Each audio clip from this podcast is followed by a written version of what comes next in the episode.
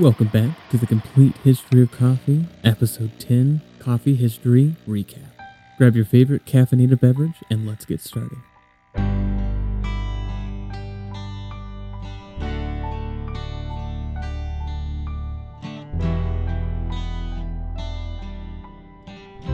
So, we have on Julian Gunther on our podcast today. You guys might remember Julian. He uh, was a guest on our Ukraine episode. How you guys doing? Julian over here is also going to start helping me with a little bit of research on tea history, and he's going to be working on some of our future projects, some of our fictional history stuff, or a little bit of our discussion episodes, and some Oh, of our future stuff. Right now, we have a French roast from Michael Thomas right here, as you can see. We're going to go ahead and pair this with a cracker with some chocolate and caramel on it. And then later, we're going to add some steamed milk. So we're going to make it into a cafe au lait. We're being really French today. Wee wee. But we're going to start with smelling it. What do you get on the smell? You know, I kind of got a bit of a sweet smell to it. I was going to say it's a little sweet. Yeah, A little roasty. Yeah. A little sweet. not super like strong and bitter. No. Just a little bit of something. I can't tell if it's chocolatey or what it is. Hmm, that's a good. Certainly a sweet though. Yeah. So let's we're gonna slurp it. That's definitely a dark roast. Yeah. It. Hmm. It's oh, not yeah. bitter, but there's almost like an initial. Yeah, initial bitterness, and then Little- when it fades away, when you the You aftertaste get a little bit not, of that sweet too. Actually. Yeah. it's very very uh enjoyable. Not very. It's not very bitter at all. very smooth. Yeah, very very smooth. Okay, so we're gonna pair it Oh yeah. because when you pair it, you can kind of get a little bit of uh, the notes that are kind of hidden in there, Oh, thank you, sir. combined with the the food. Mm. Oh, for sure. Oh yeah. You get like the caramely chocolate notes Yeah. and the coffee It now. like it increases everything with this. Wow. Is this the first time you've done a coffee pairing? With that, yeah. Or like any coffee pairing? Ooh, wow, that was no. I took a drink just now, and I have still some of the uh, cracker with the chocolate and stuff in my mouth, and it hit. The cracker's adding an interesting flavor to it too, though. Yeah, it's so good. Oh my gosh. That is pretty good. Mm. Okay, before you drink all the coffee though, we still gotta add milk to it. Me a little full, but there you go. Let's try that. So let's again let's start with a little smell. Probably gonna cover up some of the smell, I imagine. Yeah, I don't get It's a lot it. more as- dull. Yeah, I don't get it. still get a little bit of that roasty, a little bit of sweet. I think the milk adds a kind of sweetness. It does to the smell though. for sure. It really doles out the coffee a lot. Oh yeah, I mean, I see why. Like, if you're not a big coffee person, this might be better because you're like, it doesn't taste like coffee. well, you know me. I'm a big coffee person. I'm a big coffee fan. So I mean, I, I like my coffee in different ways, and this is just this is this is really nice. pretty creamy. It definitely mellows out that bitterness. Like Yeah. there's there's really no bitterness now. Not at all. But it's hard to get a lot of the flavors of the coffee. Kind of like a latte, I guess. Yeah, But it's not the same as a latte. I don't know how to describe it. It kind of tastes like watered down coffee. it does A little bit. Like It like does. creamy. I was thinking about that too. a little watered down. yeah. I'm gonna try it with this. Yeah. See what that does. I'm gonna finish off mine here. A little cracker piece. Honestly, I feel like I preferred it before. I did too. But I don't know. The milk does kind of like work with It's the like a bit of chocolate and a the caramel. creamy, like the, the milk gives it a bit of more of a creamy uh, texture, But, the it just doles taste- out the yeah, flavor. And I prefer it with the taste of just the coffee itself. I want to thank Ashley Novakowski, my wonderful girlfriend, for gifting me with the French roast coffee we just used for our coffee tasting. This episode, we will recap everything we have covered in coffee history thus far, taking a look at some folklore, stories from history, as well as important concepts and themes we have seen in our narrative so far. I will also use this episode to answer some questions I received about the podcast, and we will be talking about how I produced this podcast and some stories from my time as a barista. This should hopefully be a fun episode, so sit back, relax, and let's get started on this special episode. Let's go ahead and get into the nuts and bolts of the podcast, namely, beginning with music for the series. I'm a musician and a composer, so I typically write most of the score for this show, from ancient Chinese and Arabian to medieval and Norse. But there are some soundtracks and audio I use from royalty free sites, as well as the occasional contemporary song from modern pop artists. In regards to researching, writing, and recording for this show, I use primarily books and scholarly articles for my research, with a couple of primary sources from the given periods we are covering. I usually write my notes in a rough draft format of the script, and then I rearrange everything and edit it all together, adding in additional research from online sources from any information which needs to be checked or expanded upon.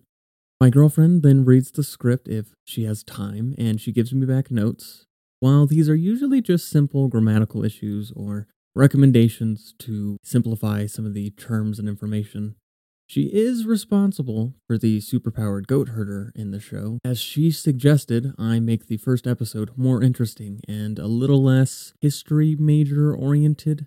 And as a result, I began throwing some humor into the show. As far as equipment goes, I was using a Rode Pod mic for the first few episodes, which, although an amazing mic for the cost, it does make a weird buzzing noise, so now I upgraded to the Shure SM7B, which is known by many podcasters and producers as an industry standard. Producing takes place using Logic Pro, and then I use iMovie for most of my video editing. Besides being a musician, I also work in film and theater as an actor and director.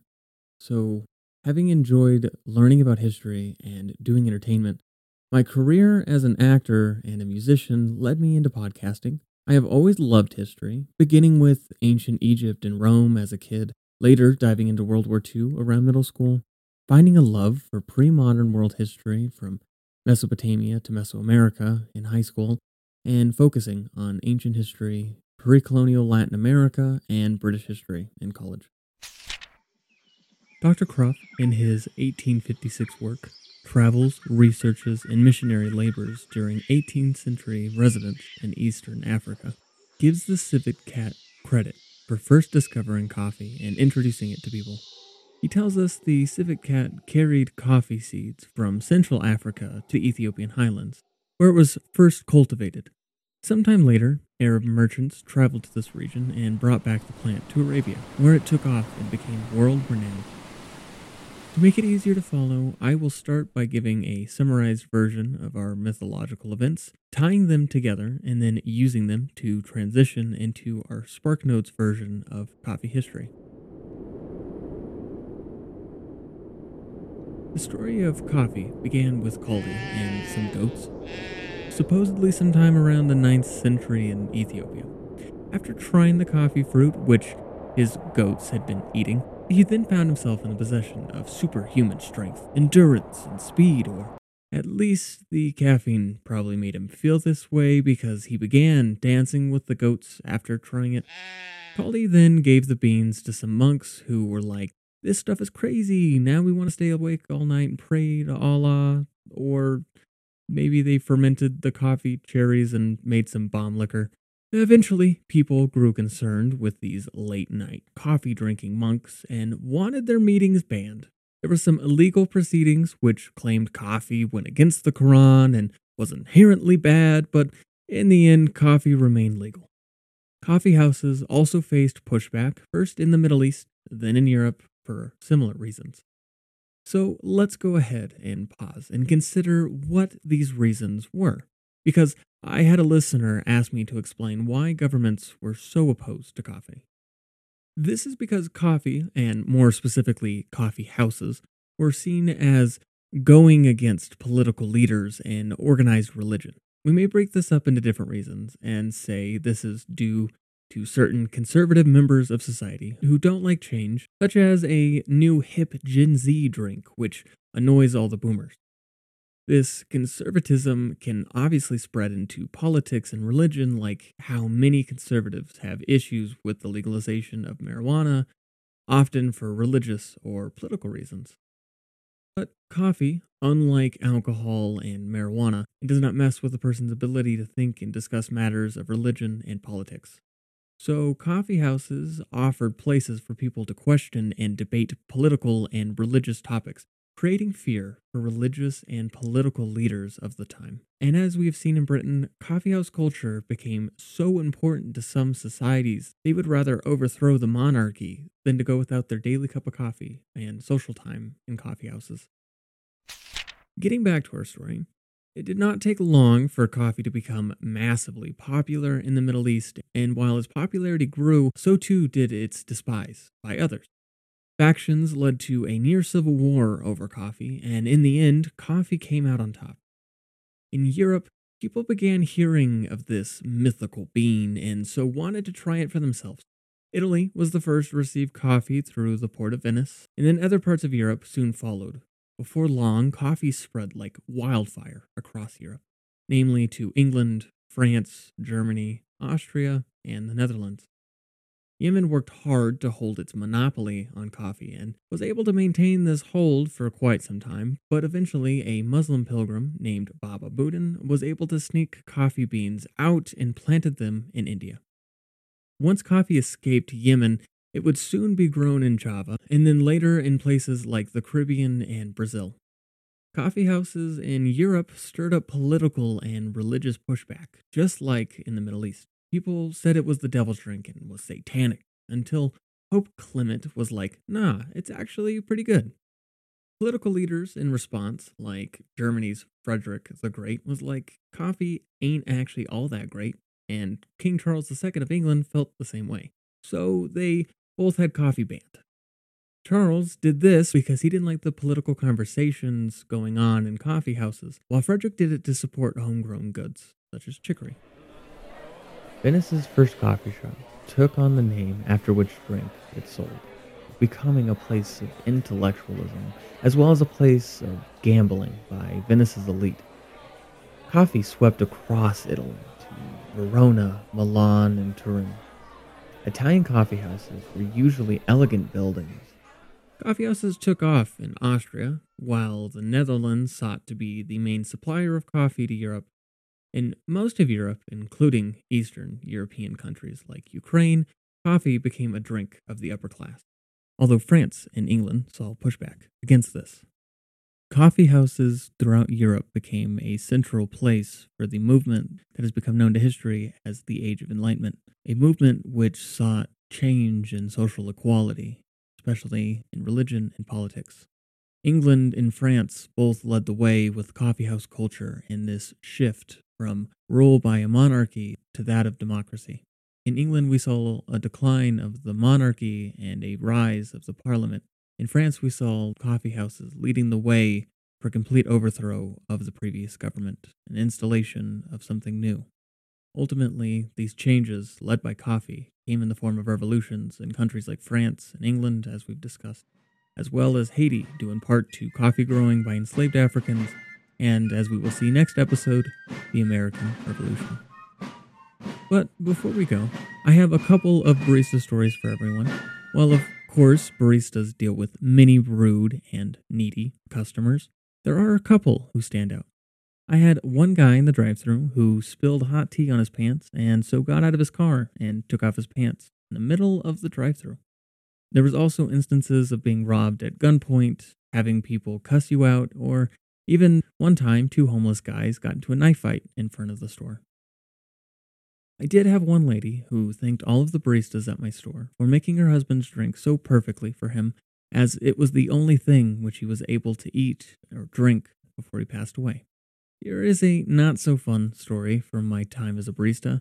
I briefly worked at Pinon Coffee, a local coffee company here in New Mexico, which ships coffee to other states. After working at one of their cafes for two weeks, I got my first paycheck in the mail and discovered I had been paid below minimum wage. I contacted the company's director of human resources, who told me it was in the contract. So I called the New Mexico Department of Labor and got confirmation Pinon was in fact breaking the law. So I can tell you from personal experience, the company, New Mexico Pinon Coffee, does not pay its employees minimum wage one of my favorite experiences was probably meeting my girlfriend at Starbucks nearly seven years ago when we both worked as baristas at my first store. And although she probably doesn't know this, I decided to become a coffee master after she went through Starbucks Coffee Master program, which led me to begin teaching the Coffee Academy course, which sparked my interest in coffee history and resulted in this very podcast.